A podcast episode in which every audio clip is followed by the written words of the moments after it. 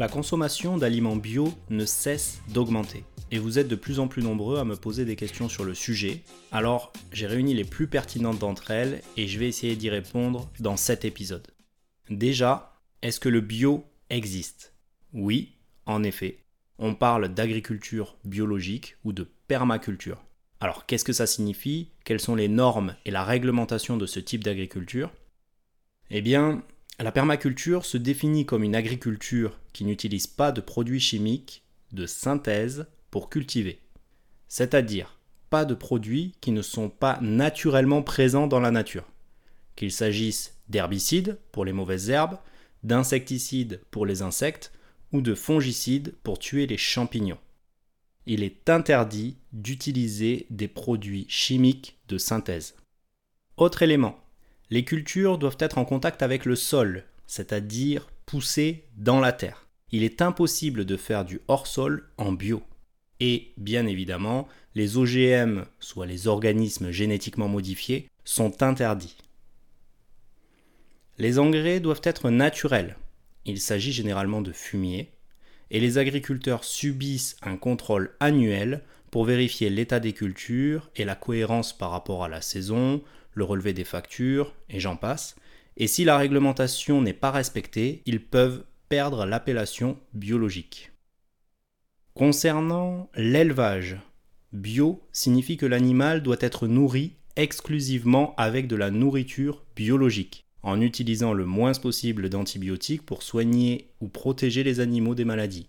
Bien que les antibiotiques ne soient pas interdits, ils sont très réglementés. Si on prend l'exemple d'un œuf bio, il doit provenir d'une poule bio, c'est-à-dire nourrie exclusivement avec des aliments bio et vivant le plus possible en plein air. Concernant la réglementation sur les produits transformés, comme les plats cuisinés que vous trouvez dans les rayons bio, ils doivent être constitués d'au moins 95% de matière biologique, et ce, si seulement les 5% restants n'existent pas sous forme bio, comme les colorants ou les conservateurs. Autre question. Comment faire du bio? Pour ça, il y a toute une méthodologie à connaître. Bien qu'ayant le diplôme, je n'exerce pas en tant qu'agriculteur, donc je ne peux que vous donner des astuces. Déjà, il faudra désherber de manière mécanique, c'est-à-dire biner entre les rangs plusieurs fois par mois et retirer à la main les racines et mauvaises herbes qui se sont formées dans les rangs. Concernant les insectes, il existe de nombreuses techniques.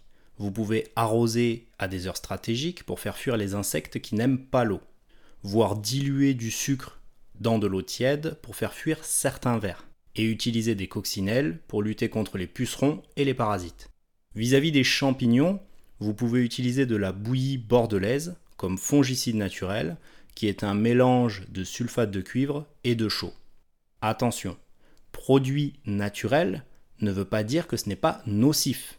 Il faut savoir les utiliser aux bonnes doses, sinon ça pourrait dégrader les terres, voire polluer l'eau. Il ne faut surtout pas tuer les vers et les bactéries qui maintiennent la santé des sols. Maintenant, concernant la richesse des sols, comment avoir une terre fertile? Vous pouvez utiliser du compost comme engrais, obtenu à partir de déchets verts dégradés pendant plusieurs mois. Autre élément important, c'est la rotation des cultures, qui permet de limiter l'appauvrissement du sol en substances nutritives, voire même de les enrichir naturellement, limitant l'utilisation d'engrais. Comme par exemple, mettre de la luzerne, qui est une légumineuse qui fixe l'azote atmosphérique dans le sol, qui pourra profiter à d'autres cultures par la suite, comme le blé.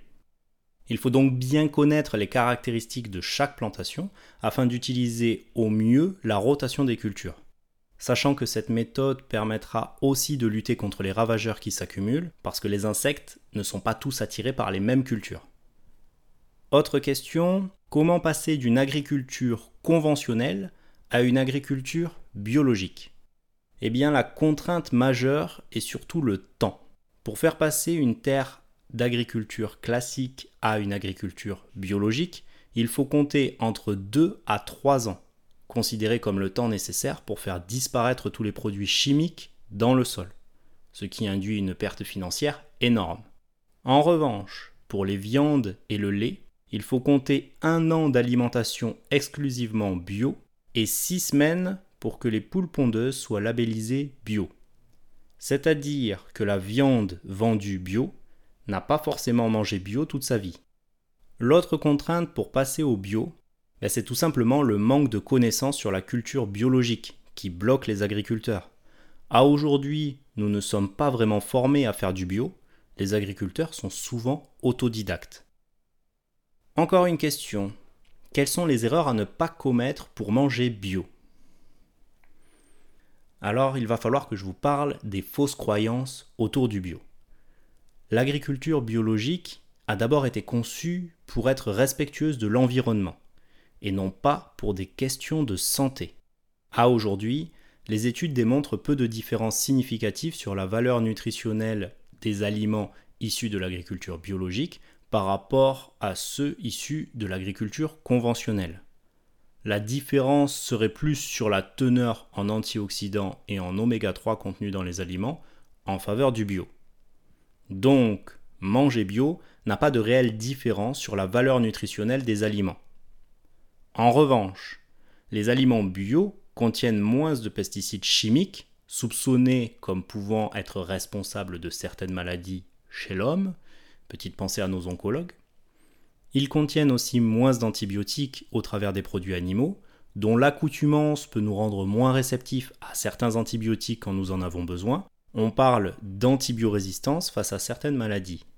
Autre fausse croyance, manger bio ne signifie pas manger sain. Si vous mangez de la merde, qu'elle soit bio ou non, vous mangez de la merde. On m'a déjà sorti oui, je consomme de la pâte à tartiner au chocolat tous les matins, mais je la prends bio.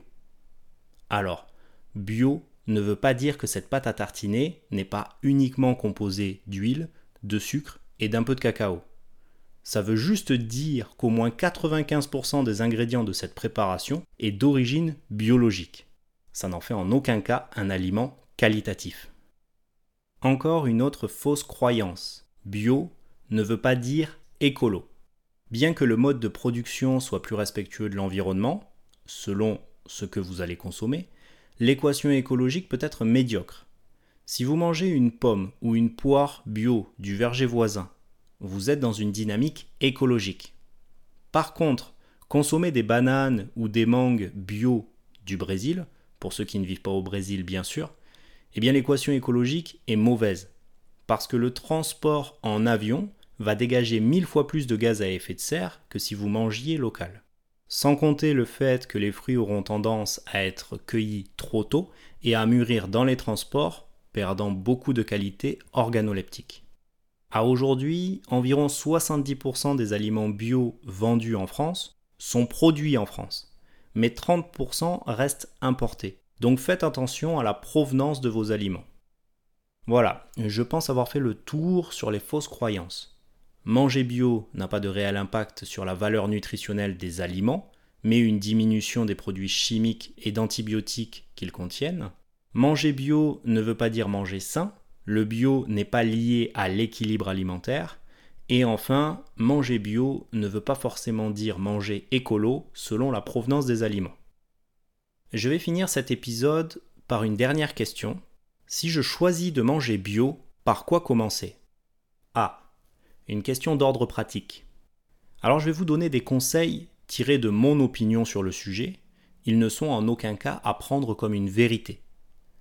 Déjà, gardez un regard critique sur ce que vous achetez, en faisant le point sur la provenance, le mode de production ou la méthode de transformation, parce qu'il y a aussi beaucoup de marketing derrière le bio. Par exemple, quand vous voyez du sel bio, ce ne sont que les quelques aromates inclus dedans qui sont bio. Manger exclusivement bio coûte plus cher et tout le monde ne peut pas se le permettre. C'est pourquoi je vais essayer de hiérarchiser les aliments dans un passage à une alimentation bio en essayant de rester objectif. Les premiers aliments que je vous conseille de passer en bio, ce sont tous les produits à base de céréales complètes. Complet signifie qu'on n'a pas retiré l'enveloppe de la céréale, le son, qui est très riche en fibres cette même enveloppe qui est directement en contact avec les produits chimiques de synthèse en agriculture conventionnelle. Vous aurez donc moins de produits chimiques dans les céréales complètes bio. Les deuxièmes aliments que je vous recommande de passer en bio, ce sera les œufs qui contiendront plus d'oméga 3 et un élevage plus respectueux des volailles, ainsi que le lait qui contiendra moins d'antibiotiques. Troisièmement, si votre budget vous le permet, vous pouvez passer aux fruits et légumes bio qui contiendront plus d'antioxydants en partant du principe que vous ne les prenez pas de l'autre côté du monde. Vous pouvez même vous faire un petit potager si possible, même si ce n'est pas avec deux choux, trois carottes et deux tomates que vous allez maintenir un équilibre alimentaire. Ça permet de diminuer le budget course et de savoir précisément ce que vous mangez.